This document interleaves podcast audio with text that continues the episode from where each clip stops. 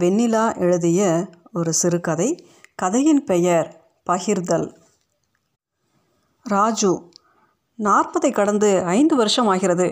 அழகான பெண்களை பார்த்தால் தன்னிச்சையாக திரும்பி பார்ப்பதை தவிர்க்கவே முடியவில்லை. இதுதான் அழகு என்று நிரந்தரமான கோட்பாடு ஏதாவது மனதில் இருக்கிறதா? கேவலம் அப்படியே இருந்து தொலையவில்லை. திரும்பி பார்த்துவிட்டு சே இவ்வளையா இவ்வளோ நேரம் பார்த்தோம் என என்னையே நொந்து கொண்டு தலையை தொங்க போட்டுக்கொள்வேன். அதுவும் 40 வயதுக்கு மேலும் அழகாக இருக்கிற பெண்களை பார்த்தாலே பதற்றமாகி விடுகிறேன். ரசிக்கும் ஆர்வத்துடன் குறைந்து வரும் என் தோற்ற இளமையும் சேர்ந்து கொண்டு ரசிக்க முடியாத பதற்றத்தை உண்டு பண்ணிவிடுகிறது. உடனே வயிற்றை தடவி பார்ப்பேன். முன் தள்ளி நாய்க்குட்டி ஒன்று உடம்பை சுருக்கி படுத்து இருப்பது போல மெத்தென்று இருக்கும் தொப்பையை ஓங்கி குத்தி கொள்ளலாமா என தோன்றும். வீட்டிலிருந்து கிளம்பி அலுவலகம் வரும் வரைக்கும் எந்த யோசனையும் எதிர்பார்ப்பும் இல்லாமல் வந்தாலும் கூட சாலையில் புன்னகைத்தபடி செல்லும் ஒரு தேவதை தன் பங்குக்கு கல்லறிந்து விட்டு போய்விடுகிறது. தலையை உதறி பிதுங்கும் விழியை உள்ளே தள்ளி துடிக்கும் இதயத்தை சமாதானப்படுத்தி அலுவலகத்துக்குள் நுழைவதற்குள் பா நரகம்தான். வயது கூட கூட அழகான பெண்களைப் போலவே அறிவான பெண்களும் இம்சிக்கிறார்கள். படை தளபதியைப் போல் நிர்வாகம் செய்யும் பெண்களையும் மதிய நுட்பத்துடன் செயல்படும் பெண்களையும் பார்க்கும் பொழுது அடிவயிறு சில்லிட்டு போவதை எப்படித்தான் தடுத்து நிறுத்த முடியுமோ? எனது சமீபத்திய சித்திரவதை வினோ மேம். வினோ மனசுக்கு பிடித்த பெண் பின்னால் மட்டும் கூச்சத்துடனும் பயத்துடனும் சுற்றும் பையன்களை என்னுடைய டீனேஜ் பருவத்தில் பார்த்திருக்கிறேன்.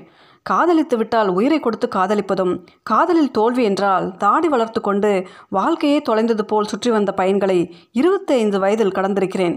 கல்யாணமாகி ஒரு குழந்தை பெற்று மரியாதையான ஒரு இடத்துக்கு வந்துவிட்டால் ஆண்களின் பார்வையிலிருந்து தப்பிக்கலாம் என நம்பிக்கையோடு இருந்தேன். ஆனால் மிட்டாய் கடையை சுற்றி எப்போதும் ஈ மொய்க்கத்தானே செய்யும் என்பதைப் போல் சதா மொய்க்கும் கண்கள். முன்பெல்லாம் வயது வித்தியாசத்துக்கேனும் கண்ணியம் அல்லது மரியாதை இருக்கும். ஆனால் இப்போதெல்லாம் 15 வயதுக்கு மேற்பட்ட எல்லா ஆண்களின் கண்களும் விதி விலக்கின்றி திரும்பி பார்க்கின்றன. நான் ஒரு வேலை பைத்தியம். எந்த நேரமும் எனக்கு வேலை செய்து கொண்டே இருக்க வேண்டும். அது கூட டேக் ஆஃப் ஆன விமானத்தைப் போல் பரபர வேகத்தில். நிறுத்தி நிதானம் எல்லாம் கிடையாது. வேகத்திலும் நேர்த்தி பழகிவிட்டது. அருண் பிறந்தவுடன் அவன் தூங்கி எழுவதற்கு முன்பே காலை வேலைகளை செய்வது 20 வருடங்களாக பழகிவிட்டது. காலரை 7:30 மணிக்குள் காலை டிஃபன், மதியம் கேரியர் எல்லாம் தயாராகிவிடும். அதன் பிறகு அமர்ந்து நாளிதழ் பார்த்துவிட்டு குளித்து ரெடியாகி அன்றைய வேலைகளை மனசுக்குள்ளே ஓடவிட்டு கொண்டு கிளம்பும் பொழுது முகத்தில் டென்ஷன் வர வாய்ப்பு இருப்பதில்லை.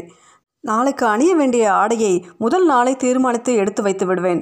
என்னை பொறுத்தவரை ஒவ்வொரு ஆடைக்கும் ஒவ்வொரு மனநிலை வைத்திருக்கிறேன். ஒவ்வொரு ஆடைக்கும் பின்னால் ஒரு ஆழமான சம்பவம் நினைவில் இருக்கும். புதிய ஆடை என்றால் அதனை அணியும் தினத்தை முன்பே தீர்மானித்துக் கொள்வேன். எப்போதுமே நேர்த்தியாக இருக்க வேண்டும் என்று விரும்புவேன். வீட்டில் இருந்தாலும் சோர்வு உடலிலும் ஆடையிலும் தெரியாத வண்ணம் பார்த்துக்கொள்வேன். என்னை பலரும் திரும்பி பார்த்து கடப்பது தெரிந்தாலும் கூட நான் கண்டு கொள்ளவே மாட்டேன். என் உயரமும் உயரத்துக்கான சரியான எடையும் ஆடையும் சேர்ந்து தந்திருக்கும். இந்த தோற்றத்தை பார்க்காமல் கட்டாயம் கடக்க வேண்டும் என்று நான் எப்படி சொல்ல முடியும்? ஆனால் இந்த ராஜு மட்டும் எப்போது வாய்ப்பு கிடைக்கும் என்று தீவிரமாக இருப்பது எனக்கு தாமதமாகத்தான் புரிந்தது. காதல் இல்லை சத்தியமாக. ஆனாலும் காதல் போன்ற ஒன்றை பரவசத்துக்காக கையில் வைத்து கொண்டிருக்கும் இந்த தலைமுறை நோய் ராஜுக்கும் இருப்பதும் புரிந்தது. என்னுடைய சமீபத்திய பிரச்சனை ராஜுவும் அவனுடைய செல்போனும் தான். ராஜுவும் வினோவும் கதவை திறக்கிறதும் பஸ்ஸரை அழுத்துறதும் பேரலாக நடக்கிற மாதிரியே இருக்கு மேம். வினோ மேமை பார்த்து ஒவ்வொரு முறையும் ஆச்சரியப்படுவேன். காரில் வர்றப்பவே இன்றைக்கான வேலைகளை யோசித்து பிளான் பண்ணிவிடுவீங்களா? வந்த உடனே நீங்கள் சீட்டில் உட்காரத்துக்கு முன்னாடியே உங்கள் பிஏவை உங்கள் முன்னால் நிற்க வச்சிடுறீங்களே. வியப்பேன். பெண்களிடம் எதையாவது ஒன்றை வியந்து பேசினால்தான் பின்னால் விஷயமே இல்லாமல் மணிக்கணக்காக பேச முடியும் என்பது என்னுடைய முன் அனுபவம். வீட்டை விட்டு கிளம்பின அடுத்த வினாடியே வேலை தானே ராஜு நம்மளை எல்லாம் இயக்குது, அதுக்கு தானே கை நீட்டி சம்பளம் வாங்குகிறோம், அப்புறம் எனக்கு நிதானமாக வேலை செய்கிறதுக்கு அறவே பிடிக்காது. இந்த பதிலை சொல்வதற்குள் வினோ மேம் 2-3 ஃபைல்களை பார்த்து கையெழுத்து போட்டு முடித்திருப்பார். நிறைய லேடிஸை பார்த்துருக்கேன் மேம். காலையில் உள்ளே வரப்பவே தலையெல்லாம் களைஞ்சு பூச்சரம் பின்னலுக்கு கீழே ஒதுங்கி கசங்கி பாத்ரூம்குள்ளே 10 நிமிஷம் போயிட்டு வெளியில் வந்தால் தான் கொஞ்சமாச்சும் பார்க்குற மாதிரி இருப்பாங்க. உங்களுக்கு எப்படி மேம் முன்னெத்தி கூட களைய மாட்டேங்குது? நான் மனசுக்குள் தினம் கேட்கும் கேள்வி இது. இன்றைக்கு நேரடியாகவே வினோவை பார்த்து கேட்டேன். ஏதோ ஒரு ஃபைலை பார்த்து கொண்டிருந்த வினோவின் கைகளில் எந்த தயக்கமும் இல்லை. விறுவென்று கையெழுத்து போட்டபடியே என் கேள்விக்கு பதில் சொல்ல வேண்டிய அவசியம் இல்லாதது போல் இருந்தார். ப்ரமோஷன் வந்த பிறகு தான் நீங்கள் காரில் வரீங்களா மேம்? முன்னால் பஸ்ஸில் வரப்பவும் இதே மாதிரி தான் இருப்பீங்கன்னு ஹெச்ஆர் நேற்று லன்ச் டைமில் சொன்னார். வினோ மேம் என்னை நிமிர்ந்து பார்த்து சிரித்தார். ராஜு ஆஃபீஸில் ஒர்க் பண்ணுற ஒவ்வொரு நிமிஷத்துக்கும் ₹5.72 சம்பளம் தராங்க. ப்ளீஸ் அதுக்கு வேலை செய்கிறனே. ஓ நீங்கள் இவ்வளோ நல்லா கணக்கு போடுவீங்களா? தேங்க்ஸ் மேம், கட்டாயம் லஞ்ச் டைமுக்கு வருவேன் என சிரித்துக்கொண்டே என் பையை எடுத்துக்கொண்டு வெளியேறினேன். நான் கதவை திறந்து கொண்டு வெளியேற போகும் ஆசுவாசத்துக்காக அவருடைய கைகள் 2-3 வினாடிகள் காத்திருப்பதை உணர முடிந்தது. நான் வெளியேறினேன். வினோவும் ராஜுவும். எஸ்எம்எஸ் வந்திருக்கும் செய்தியை செல்போன் அறிவித்தது. ராஜு என்றிருந்தது. அவன் எப்போது அனுப்பியிருப்பான் என்று யோசித்து கொண்டே குறுஞ்செய்திக்குள் போவதற்குள் அடுத்த மெசேஜும் அவனிடமிருந்து வந்திருந்தது. தேவதைகளுக்கு வயதில்லை என்றது முதல் செய்தி. தேவதைகள் நினைத்தபோது பார்க்க கிடைக்கக்கூடியவர்களே என்றது 2வது செய்தி. வினாடி நேரத்துக்குள் எப்படி அனுப்பினான் என்ற சுவாரஸ்யம் அளவுக்கு கூட செய்தியின் சாரம் என்னை ஈர்க்கவில்லை. யாருக்கோ யாராலோ சொல்லப்பட்ட வார்த்தைகளை அர்த்தமே இல்லாமல் யாருக்கு அனுப்புகிறார்கள்? செய்தியை அழித்துவிட்டு வேலைக்குள் நுழைந்தேன். இடைவெளி இல்லாத வேலைக்குள் நுழைந்திருந்த நேரத்திலும் மனசுக்குள் தேவதைகளுக்கு வயதில்லை என்ற வரி 2 முறை வந்துவிட்டு போனது. எதற்கு இதை நமக்கு அனுப்பினான்? மதிய சாப்பாட்டு நேரத்துக்கு சரியாக 1 நிமிடம் முன்பாகவே வந்து நின்றான். உட்காரு என்பதைப் போல் சைகை காட்டினேன். செல்போனில் குறுஞ்செய்தியின் சத்தம் கேட்டது. மேலே இவன் பேரை பார்த்தவுடனே ஆச்சரிய கேள்விகள். பாருங்க என்பதைப் போல் உதட்டை பிதுக்கி முகத்தால் ஜாடை செய்தான். நான் நல்லவனா கெட்டவனா எனக்கு தெரியாது. சத்தியமாக நல்லவன் இல்லை, ஆனால் கெட்டவன் என்று சொல்லிக்கொள்கிற நல்லவன் என்றிருந்தது. நான் நிதானமாக செல்லை எடுத்து please don't set forwarded SMS to me என ஒவ்வொரு எழுத்தாக டைப் செய்து அனுப்பினேன். எனக்கு நிறைய குறுஞ்செய்தி அனுப்பும் பழக்கம் இல்லாததால் மெதுவாகவே அனுப்பினேன்.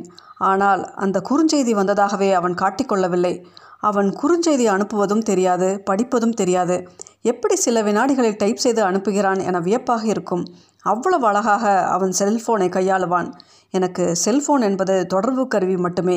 கேட்ட கேள்விக்கு பதில் அல்லது கேட்க வேண்டிய கேள்வி, இதற்கு மட்டுமே செல்போன் எனக்கு பயன்பட்டது. ராஜு என்னோடு தினமும் சாப்பிடும் பொழுது தேநீர் இடைவேளைகளிலும் பேசத் தொடங்கிய பிறகு என் மீதான அவன் உரிமைகள் அதிகரித்தன. காலையில் அலுவலகம் கிளம்பும் முன்னால் 5-6 குறுஞ்செய்திகளையாவது அனுப்பிவிடுகிறான். காலை வணக்கத்தில் ஆரம்பித்து இன்றைக்கு காலையில் என்ன டிஃபன், இன்று என்ன கலர் சேலை என்பது வரை முதலில் பொதுவான விசாரிப்புகளாக இருந்தன. அந்த குறுஞ்செய்திகளில் 1-2க்காவது பதில் போடுவேன். ஒற்றை வார்த்தை பதில்கள்தான். பொதுவான விசாரிப்புகளை கடந்து சில செய்திகள் சட்டென்று ஒரு கணத்தில் அந்தரங்கத்தை துளாவுவதைப் போல நிறம் மாறும்.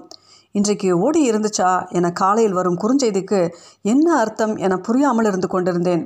இதில் ஏதோ தவறு இருக்கும் என நிதானிப்பதற்குள் அந்த குறுஞ்செய்தியை மறக்கடிப்பது போல் பல மனிதர்கள் தாங்கள் சம்பாதித்த பெருமையை பாவம் இறுதி காலத்தில் தாங்களே அழித்து விடுகிறார்கள் என ஒரு செய்தி வந்தது.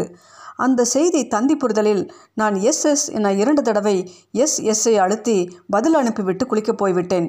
அலுவலகம் கிளம்பிய பிறகு செல்போனை எடுத்து பைக்குள் வைத்து கொண்டு கிளம்பினேன். எந்த தவறிய அழைப்பும் குறுஞ்செய்தியும் வரவில்லை. கார் அலுவலகம் நோக்கி விரைந்தது. வண்டியில் ஏறி உட்கார்ந்த அடுத்த வினாடி கேமராவில் பார்த்த மாதிரி ராஜுவிடமிருந்து குறுஞ்செய்தி. கிளம்பிவிட்டீர்களா மேம்? எங்கிருந்து தான் இவன் பார்ப்பான்? இதுவே ஒரு வேலையா என குறுஞ்செய்தியை அழிக்க முனைந்தபோது மேலே இருந்த குறுஞ்செய்தி எனக்குள் ஒரு துடிப்பை உதறிவிட்டது. கிஸ் எஸ்எஸ்ஏ என அனுப்பியிருந்த செய்தி. உடல் நடுங்கியது, அதிகமாக வியர்த்தது, உதடு ஒட்டியது. பாட்டிலை எடுத்து ஒரு வாய் தண்ணீர் குடித்தேன். எத்தனை மணிக்கு அனுப்பியிருக்கான்? நேரம் பார்த்தேன், 8:45 மணி. நான் குளிக்க சென்றிருந்த நேரம். இன்னும் வியர்த்தது. குறுஞ்செய்தி வந்த தகவல் மேலே இல்லையே. செல்போனை எடுத்து யார் பார்த்திருப்பார்கள்? சாப்பிடும்போது அருண் யாரிடமோ ஃபோன் பேசிக்கொண்டு இருந்தது ஞாபகத்துக்கு வந்தது. அருணும் அவரும் பல நேரம் என் செல்போனிலிருந்து தான் பேசுவார்கள்.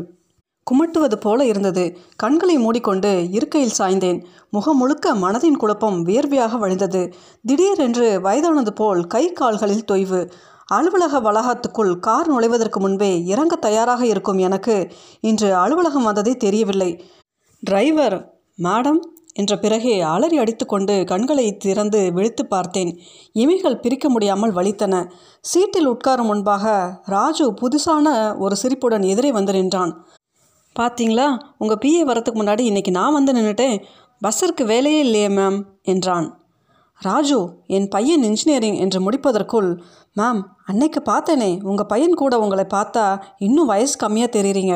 புதுசாக பார்க்குற யாராவது 2 பேரையும் பார்த்து பதறிவிட்டேன். சோ பேசாத ராஜு. குரலின் கடுமை அவனுக்குள் பதற்றத்தை உண்டு பண்ணியிருக்க வேண்டும். 2 பேரையும் பார்த்து அக்கா தம்பின்னு சொல்லுவாங்கன்னு சொல்ல வந்தேன் மேம். ஏன் இன்னைக்கு டென்ஷனாக இருக்கீங்க? எனக்கு காலையில் என்ன எஸ்எம்எஸ் அனுப்புனீங்க? நிறைய மெசேஜ் அனுப்புனேன் மேம். நான் எதை கேட்கிறேன்னு உனக்கு தெரியலையா? ஓ, அந்த கிஸ்ஸா? எனக்கு வியர்த்தது. எஸ்னா சும்மா ஒரு ரைமிங்காக கிஸ்ஸான்னு கேட்டேன் மேம், அவ்வளோதான். ரைமிங்கா? எஸ் எஸ், ஒன்றும் புரியவில்லை. அருணுக்கு கல்யாண வயசாகுது ராஜு. உங்களுக்கு தான் நான் மெசேஜ் அனுப்பினேன் மேம். அவன் பார்த்தா என்ன நினைப்பான்? அப்போ பார்க்கலனா ஓகேவா? பல்லை கடித்து கொண்டேன். எனக்கு எதுக்கு எஸ்எம்எஸ் அனுப்புகிறீங்க? நான் கேட்டேனா? Just sharing ma'am. உங்ககிட்ட எனக்கு ஷேர் பண்ண ஒன்றும் இல்லை. நான் ஷேர் பண்ணிக்க விரும்புகிறேன். உங்கள் நம்பரை பிளாக் பண்ணிடுவேன். எத்தனை நம்பரை பிளாக் பண்ணுவீங்க? என் நம்பரை பண்ணலாம். இந்த ராஜுக்கு பதில் எத்தனையோ ராஜு வருவாங்களே. மரியாதை தெரிஞ்ச ஒருத்தர் 2 பேர் கூட பேசிக்கிறேன். நோ ப்ராப்ளம், ட்ரை பண்ணுங்கள். பட் நான் மட்டும்தான் கெட்டவன்னு சொல்லிக்கிற நல்லவங்கிறத மட்டும் மறந்துடாதீங்க மேம். பை. கிளம்பி நான் அவனையே பார்த்து கொண்டிருந்தேன். செல்ஃபோன் ஸ்க்ரீனையே பார்க்காமல் பின்பக்கம் செல்ஃபோனை வைத்துக்கொண்டு ஏதோ மெசேஜ் தட்டிக்கொண்டே ராஜு கதவை திறந்து கொண்டு வெளியேறினான். ஏசியின் குளிர்காற்றை கிழித்தபடி வெப்பக்காற்று உள்ளே வந்து கொண்டிருந்தது.